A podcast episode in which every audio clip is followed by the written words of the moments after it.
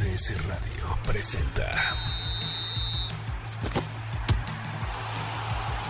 Balones al aire con Eduardo Chabot y un gran equipo de comentaristas. MBS 102.5. Comenzamos.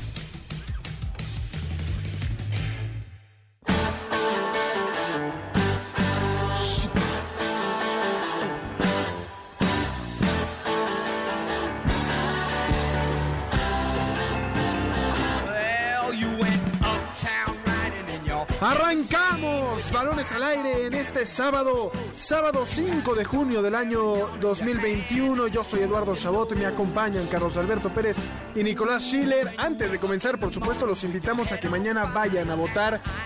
Día importante para nuestro país, para la democracia de nuestro país, así que a todos los alentamos a que vayan, utilicen su derecho a votar y háganse, hagan su voz valer. Mucho de qué hablar en el mundo deportivo. Jugó la selección mexicana, mañana se disputa la final del Final Four de, de la CONCACAF, de la Liga de Naciones. Por supuesto, lo que sucede eh, con los principales equipos de la Liga MX, los movimientos y demás, la NBA. Así que mucho de qué platicar el día de hoy y para eso tengo el placer de, de saludar a mis amigos Nicolás Schiller. Un placer. ¿Cómo estás, Eddie? Un placer como cada sábado estar contigo. Igual a ti, Carlos, y a todos los que están del otro lado. Así es, es importante que salgan a votar. Y, y- y vamos a, va a estar hablando sobre todo lo que pasó con la selección y, y demás. Felicitar a Cruz Azul por la novena estrella. Qué duro, Nico. Tanto que les pegaste, tanto que les pegaste y te callaron la boca. No, que, que sean felices, habrá que mantenerlo, ¿no? Que no pasen otros 23 años. Eso estoy totalmente de acuerdo. Eh, y bueno, de la selección argentina ya mejor no te pregunto. Hay ciertos empates en casa. Sí, pero eh, yo creo que es positivo lo que se está viendo en cancha. Creo que la, la reestructura es, es clara y así que... Y después de la última eliminatoria mundialista que tuvo Argentina, pues cualquier cosa es buena. Exactamente. Carlos Alberto Pérez, un gusto saludarte hoy, que no nos dejaste el privilegio de escuchar los audios que comúnmente nos das, pero tenerte aquí en cabina siempre es un placer. Hola, ¿qué tal Eduardo? Nicolás, todo el auditorio que hoy nos escucha, feliz de estar aquí una vez más. Y bueno, pues, ¿qué te puedo decir, Eduardo?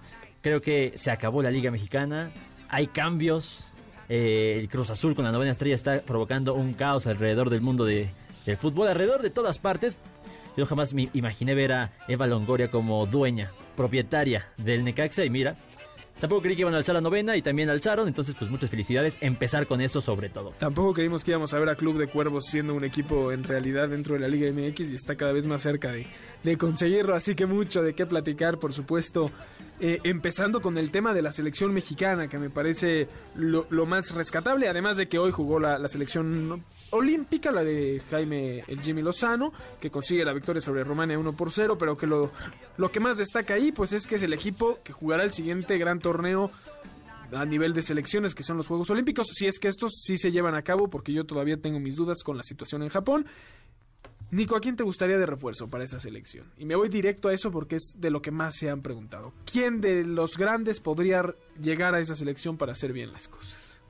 Yo creo que es una gran pregunta que, puede generar mucho debate porque podrías poner a un delantero de jerarquía que, que ayude en ese aspecto y yo creo que o un lateral izquierdo o un delantero o bueno los dos pues o sea en el medio creo que la selección está bien en defensa central creo que también no hay ningún problema los porteros con Jurado o Malagón creo que no sería necesario Porque se hablaba mucho de Ochoa. se hablaba mucho de Ochoa o de Corona, pero no, para mí creo que no, no es necesario. Entonces yo creo que, que, te, que te digo que apostaría por, por la lateral izquierda o por la delantera. Que de lateral izquierda tendría que ser o Gallardo. Sí, o el Chaca, ¿no? ¿El Chaca no te gustaría verlo? Ah, el Chaca estaría... No, no, ¿sabes qué? O sea, sí estaría bien, pero pensando en que tienes derecho a tres refuerzos. Si tú me dices que de todo el- el país México se lleva al Chaca Rodríguez de refuerzo, me dejaría mucho que desear. Puede ser, es, es un buen punto, pero pues es lo mismo Gallardo, ¿no? No, como Gallardo. Que tú me lo digas, Nico, me sorprende. No, obvio, obvio, obvio, pero... Y es el jugador con más minutos del Tata. Digo, estas elecciones del Jimmy. Pero, pero sería interesante. Sí creo que es importante un delantero. Eh, Raúl Jiménez no es opción, evidentemente. Creo que sería el Chucky, ¿no? Es el que más espera ver, Carlos, en esta, en esta selección olímpica como refuerzo. Sí, claro, no, Irving Lozano es el, es el nuevo líder de la selección mexicana y por supuesto que, que beneficiaría más que ningún otro jugador tenerlo en el, en el tri junto, yo sí diría a Guillermo Ochoa. Quiero hacer especial énfasis en Memo. ¿Por el liderazgo? Por, por el liderazgo y por calidad en, en la portería, ¿no? Vaya, salvo Carlos Acevedo, su buena temporada, y por supuesto Jesús Corona, que está retirado de la selección mexicana, no hay un portero mejor que, que, Memo, pero lejos, lejos. Y lo que, lo que hace eh, eh, ayer, digo, perdón, el último el, miércoles, el jueves, perdón, el jueves Memo en la, en la tanda de penales es para, para, para aplaudir. Vuelve a ser héroe en una tanda de penales con México. También le había atajado a, a, Costa Rica en la Copa Oro 2019 para pasar a la, a la final. Entonces, creo que a la par pondría de importancia llevar a Memo Ochoa que Irving Lozano. Y además, pues bueno, Irving pues, primero tiene que pedir permiso a, su club para poder ir a los Juegos yo, Olímpicos. Yo te compro lo de Ochoa porque coincido en que es un gran arquero y que tiene el liderazgo y la experiencia para, para ser importante en esta selección joven. Lo del penal, pues finalmente, y lo dije, bien hecho y sin, sin ese sin el penal parado México tal vez no estaría jugando la final mañana frente a Estados Unidos pero a veces se alaba mucho a un portero por, por, por atajar penales en tandas donde pues es lo que le toca con esta parte en la que si, si, si, México perdía nadie hubiera culpado a Ochoa, ¿no? El portero tiene esa ventaja de que en la tanda, si pierden no es su culpa y si ganan es el héroe. A menos de que eh, seas de Gea. Bueno, a menos de que seas de Gea, porque tiene 70 penales seguidos sin, sin atajar ninguno, pues está, está complicado para De Gea. Sí creo que Ochoa sería importante. Y mencionas lo del Chucky, si le dan permiso. Por lo que yo he oído, hay mucha más posibilidad de que le den permiso al Chucky, que me da mucho gusto, que a jugadores como Edson Álvarez o Laines, ¿no? Que también se ha hablado de su posible llegada, pero que se ve más complicada. Y que además ellos eh, sí están por debajo de la edad. Es decir, el Chucky eh, iría como refuerzo, además, claro. por, por encima de los 24 Estos años. sí podrían participar por, por, eh, por, ser menores. Sí, correcto. no los quieres ver, Carlos, ya te vi. No quieres que vayan Laines y Edson Álvarez. No, no, no, sí, sí quiero, sí quiero. Ah, pero, pero er, era importante remarcar. Sí, que no vendrían como refuerzos. La cuestión es si rompe con el esquema de lo que vimos del Jimmy en el preolímpico, ¿no? Porque eso es lo que tú decías, Nico. Pues el equipo ya está armado hasta cierto punto y se vio bien en el, en el preolímpico. Sí, de hecho, yo lo, lo hablábamos antes igual en este eh, programa. Obviamente los refuerzos, si llega a ser el Chucky o Ochoa, serían muy importantes. Pero aún así yo creo que lo que se ha visto en este torneo preolímpico con, con Córdoba y con Charlie para mí fue muy valioso. Y, y no sé, creo que, que, México puede ilusionarse para estos Juegos Olímpicos. ¿Sí? ¿Hay oportunidad de volver a ver un oro olímpico? Yo creo que sí, va a haber también muy buenas elecciones por parte de Francia, España y tal me gustaría decir que Argentina, pero no creo.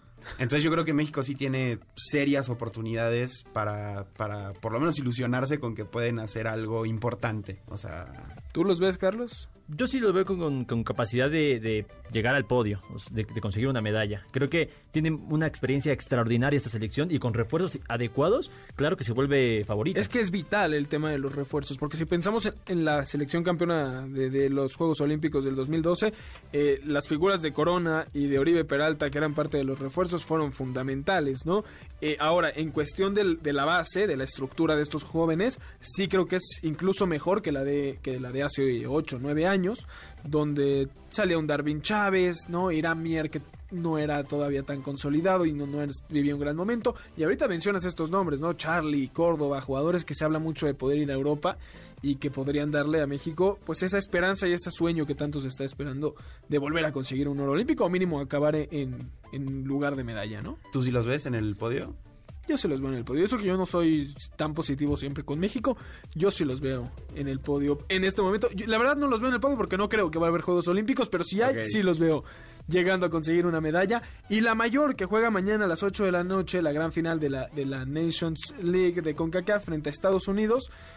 Me parece que en el partido frente a Islandia hacen buenas cosas y, luego, perdón, contra Costa Rica hacen, hacen buenas cosas, pero quedan mucho a, deber en cuestión de eh, protagonismo. Yo vi a Costa Rica muchas veces llegando más, que me gusta porque que, haya más elecciones en CONCACAF que, que, propongan es bueno, pero a México no le debió de haber costado hasta los penales y comúnmente le sucede eso.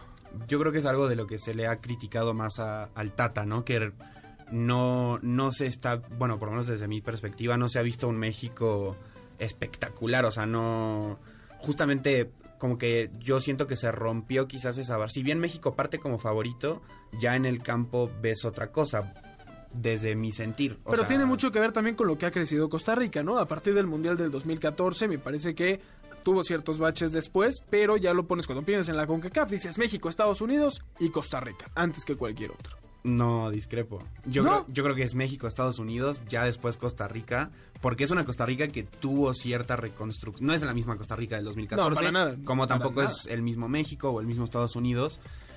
No sé, o sea, yo, yo no te la pago tanto de que hay que tenerle miedo o algo así a Costa Rica. ¿Cuánto Con- daño con te ha hecho Keylor que- Navas? Oye, si, Ke- si Keylor hubiera estado para esta, que eh, también es otro tema, a Keylor por alguna razón no le gusta jugar con selección, yo no sé si México estaría jugando la final, ¿eh? Sí, no, de hecho con, Keylor- con Keylor hubo todo un problema justamente por el Mundial del 2014, que se dijo que después de eso él como que comandó eh, una interna en, el grupo para correr al que era el director técnico, o sea, se armó todo un lío, entonces creo que por eso también tiene que ver que no esté.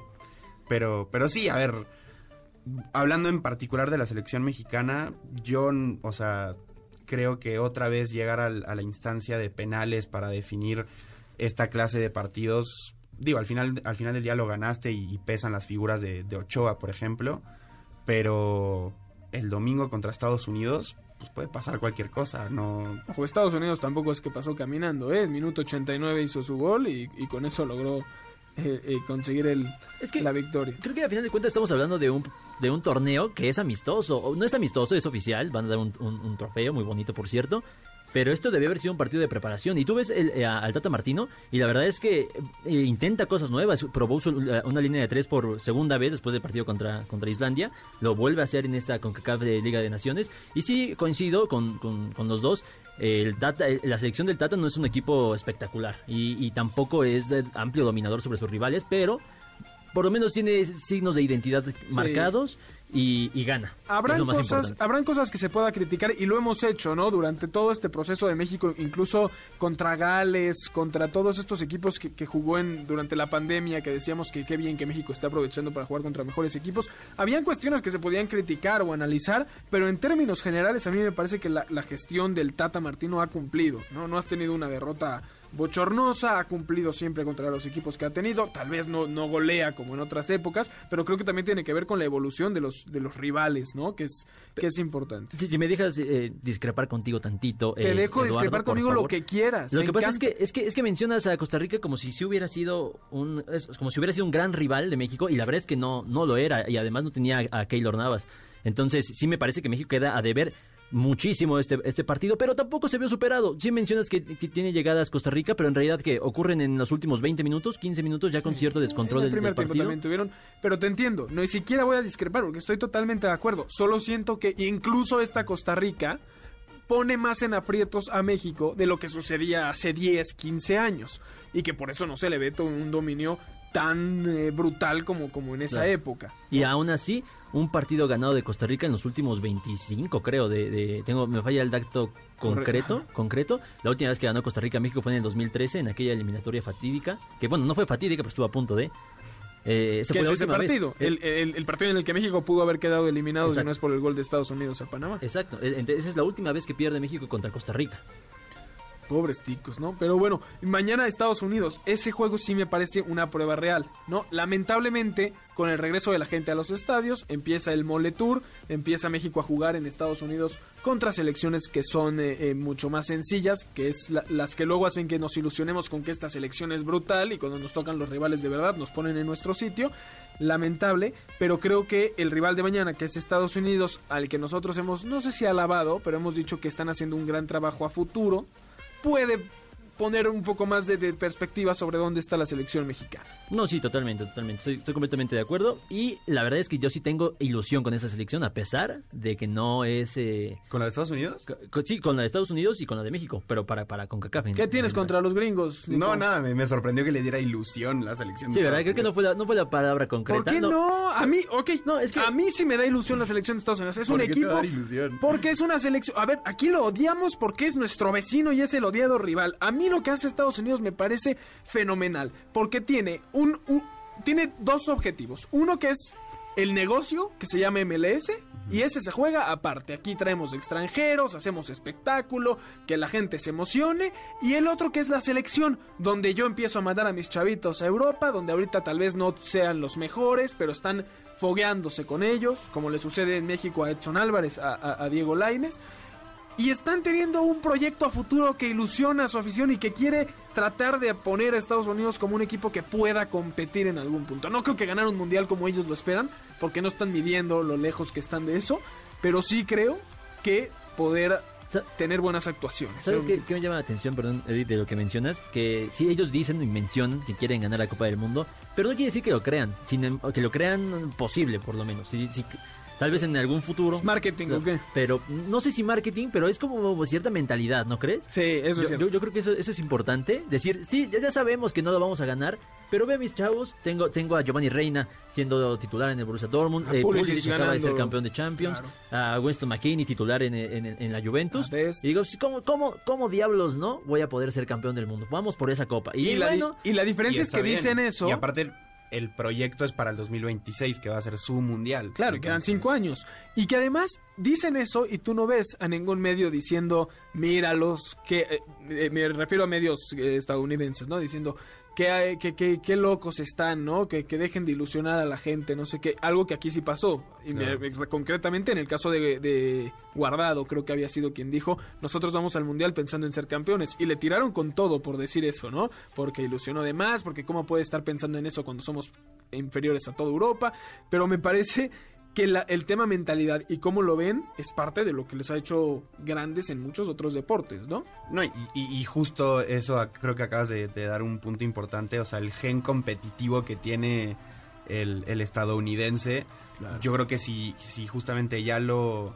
Es que, a ver, a, mí lo que me chocó al principio fue que a ti te diera ilusión la selección de Estados Unidos. Yo creo que te genera expectativa, como a mí también y yo creo que a todos, porque en efecto traen un muy buen proyecto, pero, así ilusión yo, vamos a ver Estados Unidos. Me vengo al próximo programa con la playera de Estados Unidos si gana mañana, o sea. pero eso es otra cuestión a mí. Sí, yo coincido con, con, con, Nico. acepto que no era la palabra que, que en realidad sentía. Bueno, pero yo te la robé. Yo se la sentí. Sí, exacto. Yo, iba para Eddie el dardo, no para ti. Porque siempre prefiero la palabra de expectativa. Sobre todo porque mañana, eh, la verdad es que estoy emocionado por ver cómo quieren esa revancha este equipo estadounidense de la Copa Oro del 2019, donde es básicamente la, es la misma base de jugadores, pero con dos años más de experiencia en Europa. Que es lo que se quiere ver, ¿no? Esa diferencia.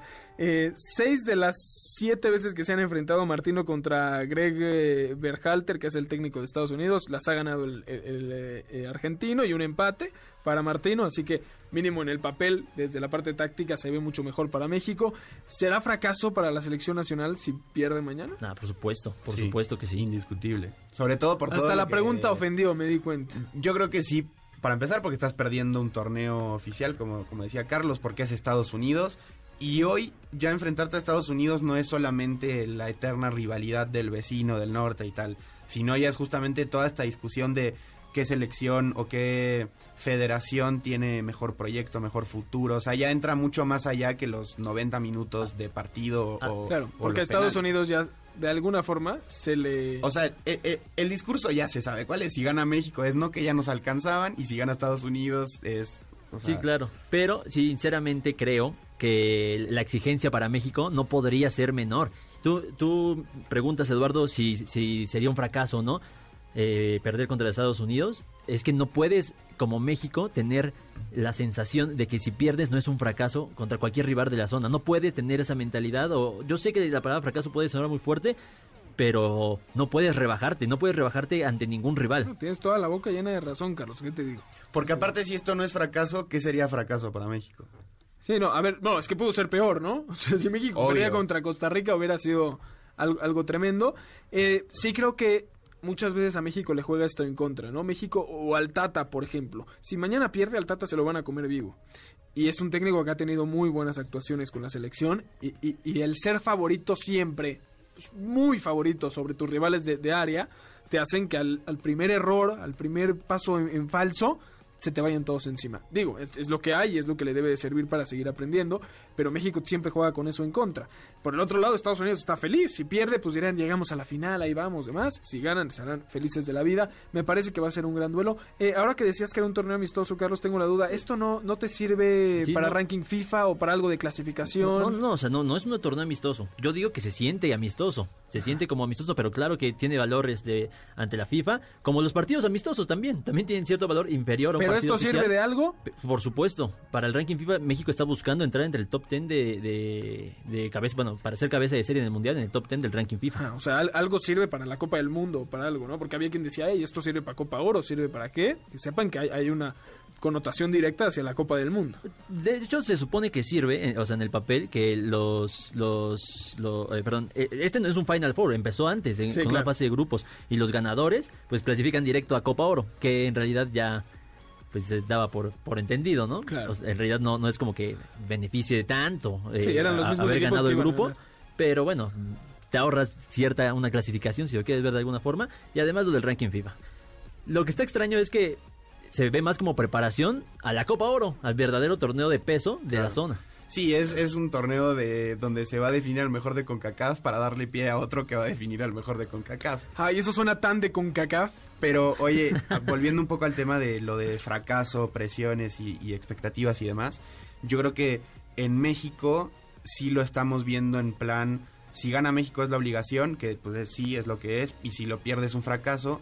Yo creo que en Estados Unidos, si mañana pierden contra ¿México? contra México, van a seguir pensando, bueno, no importa, nuestra meta es el Mundial 2026. Sí, claro. Pero sí creo, perdón, Eddie, eh, sí creo que lo sentirían como un, un- un golpe. Sí sería un golpe. Obvio. Dependiendo de la forma en que pierdas, claro. eso- Es, eso es muy diferente que, este, que esta selección pierda contra México a que lo hiciera la de hace 6, 5, 7 años, ¿no? Claro. Por, por el proyecto, porque creo que el, primer escalón que quieren alcanzar y subirse es el de la CONCACAF y saben que el rival directo es México y esto es cuando son además en torneos oficiales, jugar finales es donde pues tienes que demostrarlo, ¿no?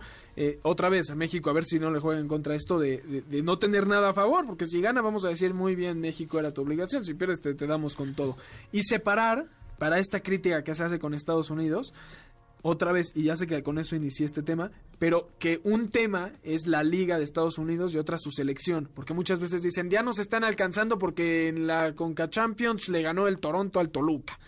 Y, y no tiene que ver porque nadie del Toronto juega en la selección, o había uno, o ese Toronto de aquella época tenía a Jovinko como héroe y era un jugador que no servía para la selección de Estados Unidos y el proyecto de la selección es otro completamente, ¿no?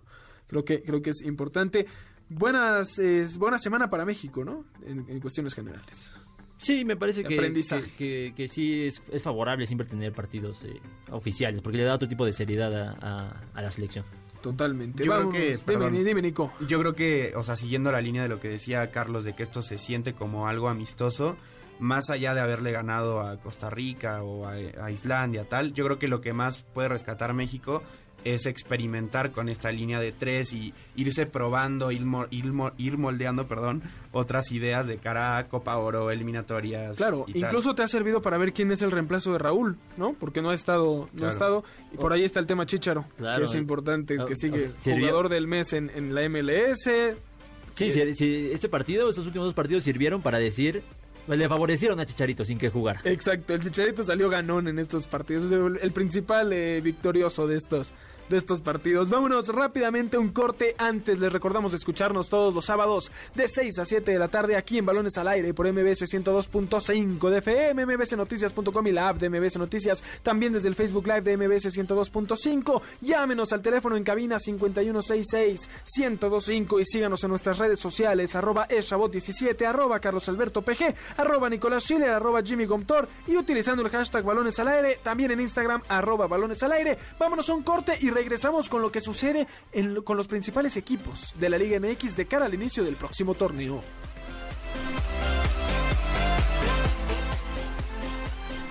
Estás escuchando Balones al Aire. En un momento regresamos. MBS 102.5. Continuamos. Estás escuchando Balones al Aire. MBS 102.5. Julio Urias consiguió anoche su octava victoria de la temporada y es junto con Jack Flaherty el lanzador con más juegos ganados. El mexicano permitió cuatro hits, incluida una carrera, y recetó cinco ponches a lo largo de cinco entradas ante Atlanta. Además, impulsó una carrera para darle la ventaja a los Dodgers en su victoria 9-5 sobre los Bravos. Yankees y Medias Rojas tuvieron su primer enfrentamiento de la temporada ayer. Los de Boston no perdonaron y en la primera entrada, Rafael Devers batió un cuadrangular de tres carreras. Aaron Judge y Rougned Odor metieron a los Yankees al marcador en la quinta entrada. Sin embargo, no fue suficiente. En su visita a Yankee Stadium, los Medias Rojas se llevaron la primera victoria de la serie por 5 a 2. Esta semana se llevó a cabo el primer día de Lou Gehrig, con el motivo de conmemorar la vida y carrera del legendario primera base de los Yankees y recaudar fondos para la lucha contra la esclerosis lateral amiotrófica. Y en el año del juego sin hit, hay quienes no se cansan de sacarla del campo. Ronald Acuña, Vladimir Guerrero Jr. y Fernando Tatís están igualados en la pelea por ser el rey del home run. Son ya 17 los que llevan esta temporada y definitivamente me parece que no van a aflojar el paso. Estamos cerca de llegar a media temporada y es por eso que los aficionados ya pueden votar por sus peloteros favoritos y armar los equipos para el juego de estrellas. Simplemente hay que entrar a la página mlb.com diagonal vote. Para balones al aire, Jimmy Gómez Torres. Estamos de vuelta en Balones al Aire por MBS 102.5 de FM. Yo soy Eduardo Chabot. Me acompañan como cada sábado Carlos Alberto Pérez y Nicolás Schiller. Escuchamos el audio con lo que sucede en el béisbol de grandes ligas, cortesía de Jimmy Gómez Torres. Vive al máximo tu pasión, entra ahora a caliente.mx, regístrate y recibe 400 pesos de regalo para que comiences a apostar en vivo a tu deporte favorito. Recuerda que al jugar con nosotros podrás disfrutar del streaming en vivo de las mejores ligas del mundo. Caliente.mx, más acción, más diversión. Eh, mucho de qué hablar en cuestión del fútbol mexicano. A mí me gustaría, porque e, en un inicio, cuando pensamos de qué iba a tratar este programa, decíamos pues de transferencias, ¿no? De los principales eh, llegadas y salidas de los equipos. Pero fuera de Miguel Ayun, que sale de Monterrey para llegar al América. De Santiago Ormeño, que llega a León y que además la Fiera hace una presentación espectacular como suelen hacerlo. Y de que está casi concretado el fichaje de Héctor Moreno, que regresaría al fútbol mexicano con Rayados, porque ahora Rayados se encarga de repatriar a todas las estrellas mexicanas que se van fuera. Me parece que lo que más destaca, bueno, y tal vez la salida de, de, Leo de Tigres, pero lo que más destaca es, uno, la llegada del Tuca Ferretti Nico a Juárez, donde van a seguir con este, con este reto o no sé, objetivo que, que tenga él o esta historia en la que no hay torneo en el que no deje de dirigir el Tuca. Y lo de Club de Cuervos, ¿no? Este equipo ficticio que está cerca de comprar al San Luis y que podría llegar a nuestro fútbol mexicano. Yo antes que nada también te quiero ir adelantando. Eh, Andrada va a ser el nuevo arquero de Monterrey. El de Boca. El de Boca va a ser el nuevo arquero de Monterrey. O sea, ni me ilusiono con Tiago Volpi, ni me No. ilusiono con Armani, va a ser Andrada. Va a ser Andrada el nuevo arquero de, de Monterrey. Pero digo con ganas, con ánimo, Nico, Sí, porque no, sí, eh, va- parece el- que se acaba de No, morir sí, alguien. eh, sentí que fue un velorio. lo Sí, que sí. acaba No, de hecho hay que festejar porque por fin se va Hugo González del arco rayado y entonces... Ah, bueno, también llegó Avilés Hurtado a Pachuca, ¿no? Llegó Avilés Hurtado a Pachuca, o sea, ha- han sido buenas semanas para, para Monterrey. Se fue Nico Sánchez, eso es malo, eso sí. Pero, bueno, pero está el Piri Banchioni en, en, en Monterrey. en Monterrey a ver qué sucede. Pero bueno, sí, eh, l- lo del Tuca llega de la mano de Miguel Ángel Garza, que también lo, lo tuvo en Tigres. Muy raro, la verdad, eh, yo no sé por qué... De verdad, ¿qué hace el ¿Por qué Tuca en? Juárez? O sea, Yo te lo digo, y lo dijo el Tuca en algún momento. Él tiene un problema de, de donde ya donde no, no se ve sin dirigir. O sea, él no entiende la vida si no entrena. No, y me parece excelente, o sea, por mí seguir viendo las locuras del Tuca, Esto no... eh, o sea, excelente, claro. pero en Juárez... Es un, es un proyecto nuevo. Yo creo que al Tuca lo ilusiona. Exacto, exacto. Yo creo que yo entiendo, entiendo cuando escuché la noticia, porque además nadie lo anticipó, casi casi se dio de repente o por sorpresa de, de- de la gran mayoría. Fue, ¿a, a dónde llega? Pero, porque tú te imaginas al Tuca llegando a un equipo Sí, a importante, Chivas, a- claro. alguien para re- resurgir la grandeza. Yo pensaba en Pumas, pensaba por supuesto en Chivas. Y, y sí, sorprende, obviamente sorprende que llegue a Juárez, pero coincido con Eduardo, eh, llega para hacer algo que no ha hecho en, en su carrera y me lo imagino de esa forma, volver a Juárez un club protagonista.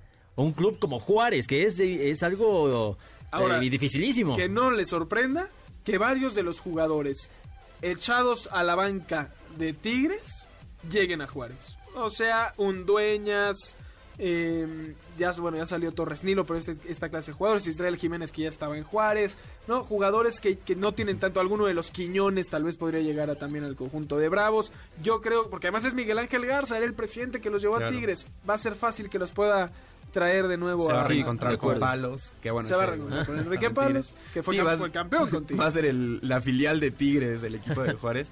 De hecho, es que bueno, a mí la- justamente la parte del plantel a mí me llama mucho la atención porque, porque justamente te, te presenta estas dos posibilidades, ¿no? De bueno, si le van a traer refuerzos, obviamente no de la calidad que tuvo en Tigres, porque la, la economía de los dos clubes es muy distinta, pero, pero sí, sí, sí va a ser un proyecto justamente armado, acompañado por, por jugadores, o si al Tuca le van a decir, pues mira, esto es lo que hay.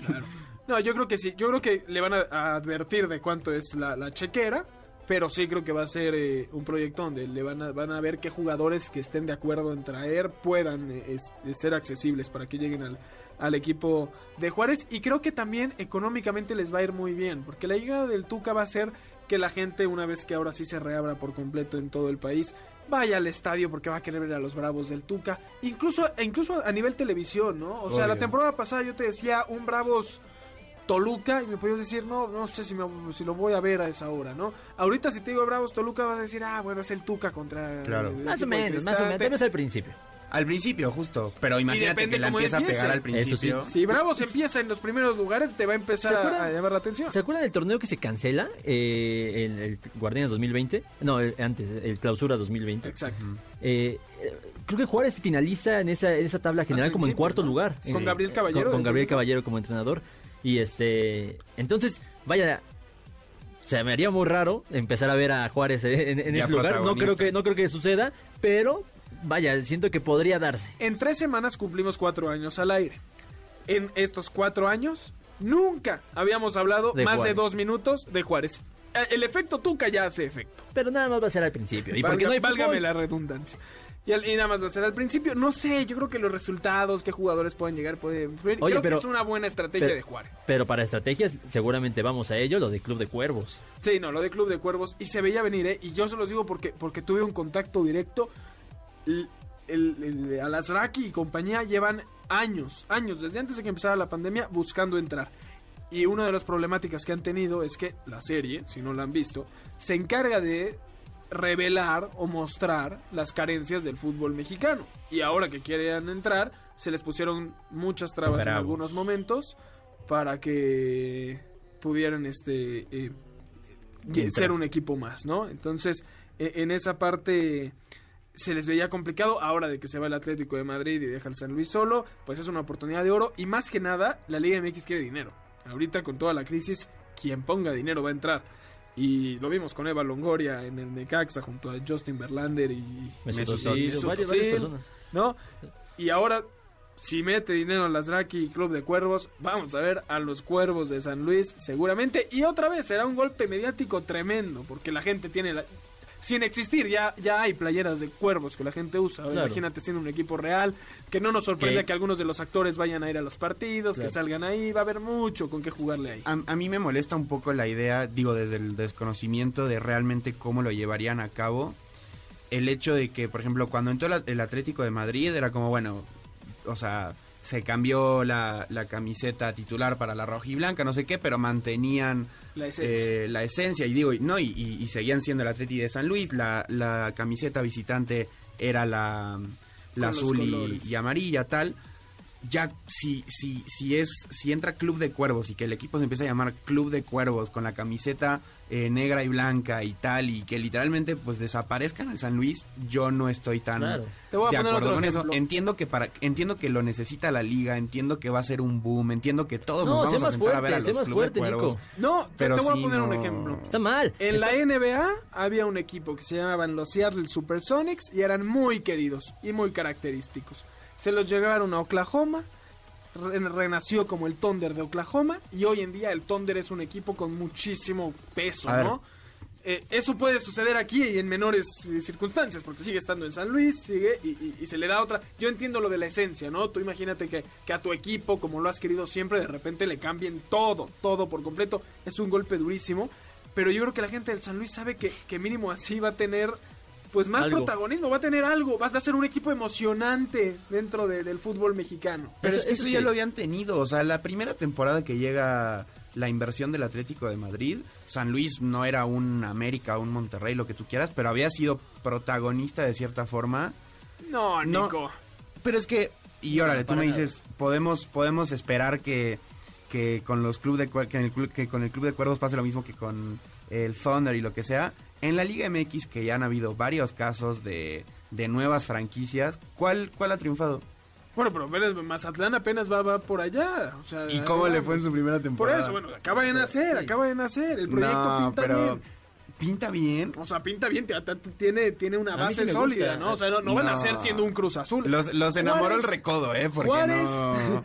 Juárez, eh, no Juárez, eh, eh, Club no, de no- Cuervos. no tiene pies ni cabeza Mazatlán. Club de Cuervos llega a la Liga MX con mucho mayor interés de la gente de lo que lo hizo Mazatlán, incluso. Obviamente, Sí, porque claro. tiene el respaldo de ser una serie que, que, No, que, y tú pues, que revisas- vimos todos, yo creo, pero... Y tú revisas los, los números en redes sociales. eh, Club de Cuervos tiene mucho más seguidores que, que equipos, que por supuesto, que el San Luis, que Mazatlán, que, que Claro. hasta Tijuana, eh, que es- ya, ya fue campeón de, de fútbol mexicano. Obvio. Club de Cuervos tiene muchos más seguidores. Vas va a ser- ganar muchísima afición. ¿Cuánta gente que no, que no ve fútbol o que no es fanático de un equipo, pero ve fútbol, vio la serie y dijo, ah, Y ojo qué que buena, y se va a seguramente enamorar. va a costar más su derecho de transmisión, lo- los derechos Claro. de transmisión de Club de Cuervos que si lo comparas con el San Luis. Pero Sí, depende. es una gran o sea, entiendo tu punto, pero mucha gente, bueno, por lo menos a mí me ha tocado varios casos de tanto gente futbolera y apasionada por un equipo América, el que tú quieras, eh, tanto como gente que no le gusta el, fútbol y que justamente lo que tú decías al principio, vieron Club de Cuervos y dijeron qué desastre el fútbol mexicano, todo es asqueroso, bla, bla, bla, bla, bla. Entonces, si entra Club de Cuervos a la liga, va a ser para los que piensan así reafirmar esto. No, claro, ¿sabes? y la serie, Obviamente también entiendo que sí va a haber un- una nueva afición y, y te repito, yo claro que voy a estar clavado viendo al Club de Cuervos. Claro. A ver, la lógica nunca ha imperado en el fútbol mexicano, ¿no? o sea, aquí hay descensos cuando queremos, los quitamos y demás. Luego eh, hay, hay repechajes, lo quitamos. Luego hay grupos, no hay grupos, hay tabla general. Eh, a mí me parece que, que, que llegue... eh, Entiendo la- la- lo ilógico que es, incluso para el propio equipo, para, para los propios dueños, ¿no? Tú haces una serie donde le pegas y luego quieres ser parte de. ¿Por qué quieres ser parte de lo que estuviste mostrando lo mal que estaba durante cuatro años, ¿no? Pero me parece que es un, eh, es un ¿Quién sale perdiendo en esto? Más allá de, de aquel aficionado al San Luis que cree que su equipo se va a hacer un chiste, que sí lo hay. Fuera de ellos, ¿quién sale perdiendo en esta situación? O sea, realmente nadie y de hecho de hecho yo ni siquiera siento que la afición del San Luis salga perdiendo porque la afición del San Luis lleva años donde saben que No son nadie. Que no son nadie, o sea, que temporada tras temporada va a ser, ah, bueno, hoy soy el Atlético de San Luis, mañana voy a ser el Club de Fútbol San Luis porque mi dueño va a ser otro señor. A, o a sea, Carlos le molestó que dijéramos que no es Yo, que no yo creo que el único afectado y que realmente es algo intangible y que cada temporada se borra es la seriedad de la Liga MX. O sea, No, yo creo que sería... Eh, eh, Eso se afectó desde hace muchos No, años. no, pero primero no, no, no me gusta, ah, no, no, no creo que sea válido. Yo- Ningunear al San Luis. ningunear al San Luis eh, porque no sabemos lo que siente un aficionado del San Luis. Yo no soy aficionado del San Luis, ni tú, Eddie, ni por supuesto Nico. Nadie es aficionado al San Luis en esta, en esta mesa. Pero el aficionado de verdad del San Luis, no puedo yo hablar por esa persona y decir que mi equipo no vale nada o que, o que nadie los ve o, o lo que sea. Nosotros no sabemos cómo se siente, No, incluso, incluso en esa ciudad. Sí, no, claro, y seguro en, en San Luis Potosí es algo importante, ¿no? Cuando juegue, pero también ha tenido tantos cambios de, de estructura que yo entiendo que la identidad, o sea, el formar parte de esta identidad es complicado, porque tenías al San Luis de antes, luego el que descendió, luego cambió los colores, todavía vuelve a ascender, eh, eh, hace también ya 15 Sí, años, contra- qué viejo estoy. Eh, eh, contra Necaxa, creo que, que asciende cuando cambian el logo, porque antes el, el San Luis tenía un logo que era un cuadrado Sí. cambia y lo hace este que es como un, no sé, un, un- un óvalo, Distinto. diferente no no me voy a exponer aquí con mi falta de conocimiento sobre las figuras Eh, y vuelve luego a, bueno, a desaparecer porque no desciende es uno de estos equipos que desaparecen cuando se va el Jaguares se convierte en Querétaro y todo esto y luego viene este proyecto del Atlético de San Luis que ilusionaba, que llegó, que, le ganan a Maradona las dos finales este, en Sinaloa. Y ya, llegaron a primera, se perdieron. Y creo que tener una nueva identidad mínimo de esta forma, el aficionado de San Luis debe de decir, pues voy con ella. Pero yo, yo te pregunto, justamente ahorita que diste pie a eso, o sea, el San Luis que tú dijiste que ascendió hace 15 años, el que le gana la final a Maradona, bla, bla, bla, era Atlético San Luis. Yo te quiero preguntar, No. y, y no estoy defendiendo... El de hace 15 años no era, era San Luis Club de Fútbol. Bueno, pero era San Luis, llevabas el sentido Ay, bueno, aquí de se vaya a llamar. Club de Cuervos de San Luis. Mm, pues mira, si meten el Club de Cuerdos de San Luis, es o que sea, el es nombre algo te lo cambia todo. Es que para mí, pues sí, sí el sentido de, de pertenencia es, es literalmente un punto muy clave. O sea, y porque lo que yo te iba a preguntar es, y sin, sin decir que haya estado bien, pero en el partido creo que había sido San Luis Pachuca, que gana Pachuca 5 a 0 creo en San Luis, eh, los jugadores de- del Atlético de San Luis se van en una en, en un ambiente de violencia justamente porque estos aficionados No, incluso en la aún, final- aún cuando no hay descenso le- o sea se armó todo un lío y La bla, final bla, con bla. Maradona, acuérdate cómo se le van encima, ¿no? O sea, justo yo te quiero preguntar si si el equipo es Club de Cuervos ¿tú crees que pase eso? Sí. Sí, porque sí, le vas a un equipo. O sea, que, que Que levante eso, emociones. que- que- no no no que levante emociones porque que va a siga pasar, creyendo. pero- que la, ¿Tú crees que mucha afición se baje del barco del San Luis porque se convierte en club de cuervos? Yo creo que re- recuperan tres veces más de los que se bajen. Yo creo que va a ser una realidad que el que vive en San Luis, que le den la oportunidad de seguir viendo un equipo de fútbol en, en su estado, eso lo va a Y agradecer. de mayor es reconocimiento. A ver, yo- incluso yo creo que hay ciertas bases que se van a respetar. Yo tengo un amigo, para quien no vio la, la serie, eh, se llamaban los Cuervos eh, Negros de Nuevo Toledo, ¿no? Yo tenía un amigo que me dijo, ojalá le cambien el, estadio, el nombre al estadio del San Luis, que se llame Nuevo Toledo, para que puedan decir los Cuervos de Nuevo Toledo. Y le dije, amigo, Mm. no hay forma de que el estadio Alfonso Lastras, con la historia que tenga, cambie de nombre. Hay ciertas cosas que no van a cambiar. No va a ser el equipo que vemos en la serie. Eso, eso es claro. Pero si tú me dices eh, antes de que, de que todo eso se, se- se diera, ¿qué es más probable? ¿Que le cambien el nombre al Alfonso Lastras o que llegue Club de Cuervos? Yo por probabilidades veo que le cambien el nombre al Alfo- al Alfonso Pero no Lastras. había sido campeón También Cruz Azul. ¿eh? No había sido campeón Cruz Azul. Claro. No entramos en este nuevo es la culpa mundo del Cruz Azul, donde el Tuca llega a. Juárez, donde sucede esto. Donde hay un regreso a la América, el Chispa Velarde a Pumas. No, no, no, lo de Cruz Azul ha hecho un cambio radical en una semana que llevamos desde que fue campeón Cruz Azul, todo lo que ha sucedido, ¿no? No, a mí me parece ex- extraordinario. Yo, yo sí quiero cerrar con eso. Extraordinario que, su- que llegue Club de Cuervos, no que reemplace a un, a un equipo como el San Luis. No porque sea histórico, no, sino que está mal, está mal reemplazar así a los clubes Claro. po- porque sí, porque, Porque nos porque van se a- da. es- Nos vale es que eso, eso. eso es lo que yo digo. O sea, si me pones a Club de Cuervos en Tabasco, pues órale, sí, aguante Club de Cuervos. Pero que me quites al Atlético de San Luis para meterme un club de una Te serie. voy a ser sincero, la, la misma discusión la tuvimos cuando Mazatlán reemplazó a Morelia y todos estábamos de acuerdo en que era una falta de respeto para el Morelia. Justo. Aquí no sucede así porque, porque es, uno, porque no cambia de sede, que eso es importante, y dos, porque el Club de Cuervos genera mucho mayor eh, cariño que lo hace el Mazatlán, que en ese momento no era nadie y que se robó las redes sociales y demás, ¿no? Pero bueno, así es nuestro fútbol y así es el deporte en general. ¿Cuántas franquicias no cambian en Estados Unidos? También ya sé que el fútbol no es un ejemplo, pero pues cuántas veces no pasa esto. No, y es que luego ves tú cómo acaba de ascender el Brentford en Inglaterra después de 70, 70 Sí, años, no sé.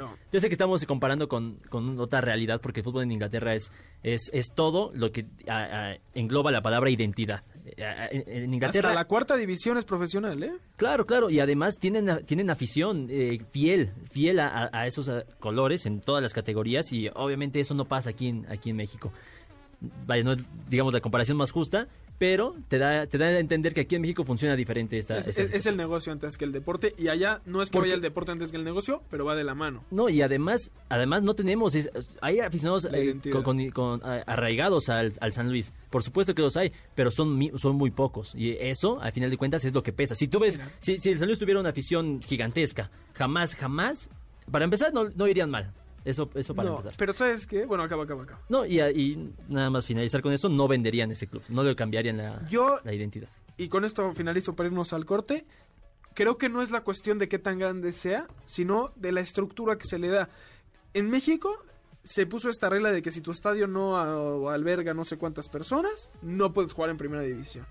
En Inglaterra tienes estadios al que le caben 5.000 personas y si ese equipo logra ascender, le van dando dinero para que pueda competir. O sea, el campeón recibe suficiente dinero para competir en tercera y subir así. Y si llega a la Premier, juegan la Premier en su estadio de 5.000 personas, ¿eh? Y así funciona. Sí, claro. Aquí cuando sucede eso es no, no, no, eso no nos genera buenos este, ingresos, tú no puedes, ¿no? Ahí, ahí, ahí, desde ahí ya está el problema. Vámonos a un último corte. Antes les recordamos escucharnos todos los sábados de 6 a 7 de la tarde aquí en Balones al Aire por MBS 102.5 de FM, mbsnoticias.com y la app de MBS Noticias, también desde el Facebook Live de MBS 102.5. Llámenos al teléfono en cabina 51661025 y síganos en nuestras redes sociales, arroba eshabot17, arroba Carlos Alberto PG, arroba Nicolás Schiller, arroba Jimmy Gomtor y utilizando el hashtag balones al aire. Vámonos a un corte y regresamos con lo mejor de los playoffs de la NBA.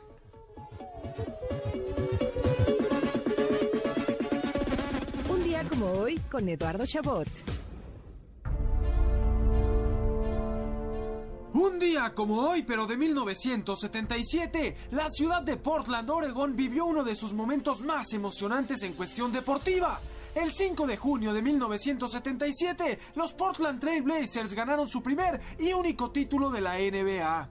De la mano del coach Jack Ramsey y la estrella Bill Walton, los Blazers lograron convertirse en campeones de la NBA apenas en su séptimo año de vida, luego de reponerse en una serie frente a los Sixers de Filadelfia, comandados por Julius Dr. J. Irving, al comenzar perdiendo los primeros dos juegos, pero ganando los siguientes cuatro para marcar su actuación en los libros de historia, siendo apenas el segundo equipo en conseguir una remontada así en las finales. Tras haber quedado en el tercer puesto de la conferencia oeste, los Trail Blazers afrontaron su primera participación en playoffs con mucha personalidad, eliminando a los favoritos Lakers barriéndolos en cuatro partidos durante las finales de conferencia, antes de concretar la hazaña en Filadelfia. Hoy, a 44 años del primer y único título en la historia de los Blazers, el cuadro de Portland busca volver a ser ese equipo ganador de hace unas décadas, ahora de la mano de Damian Lillard, quien se ha convertido hoy por hoy en el máximo estandarte de esta franquicia.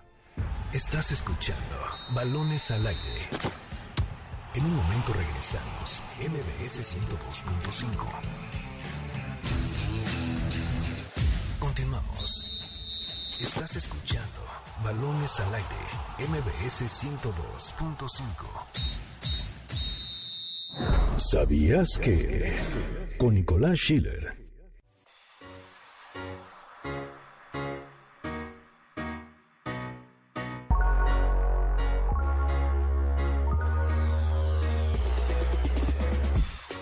Los Ángeles Lakers quedaron eliminados en primera ronda de playoffs tras perder por 4 a 2 la serie ante los Phoenix Suns.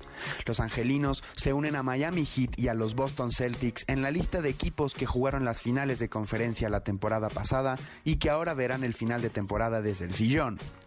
LeBron James, con 37 años, sufre la primera eliminación en primera ronda de playoffs en su carrera después de 15 temporadas. Otros campeones que no pudieron defender la corona y fueron echados en primera ronda son los Lakers de 1981, que fueron eliminados por Houston, los Sixers de Filadelfia en 1984, que fueron eliminados por New Jersey, Miami Heat en 2007 ante Chicago Bulls y los Dallas Mavericks del 2012 ante Oklahoma City. Para balones al aire, Nicolás Schiller. Estamos de vuelta en Balones al Aire por MBS 102.5 de FM. Yo soy Eduardo Sabot, me acompañan como cada sábado Carlos Alberto Pérez y Nicolás Schiller. Aprovecho para invitarlos de nueva cuenta que mañana salgan a votar. Se juega mucho en este país, así que aprovechen su derecho y salgan a votar.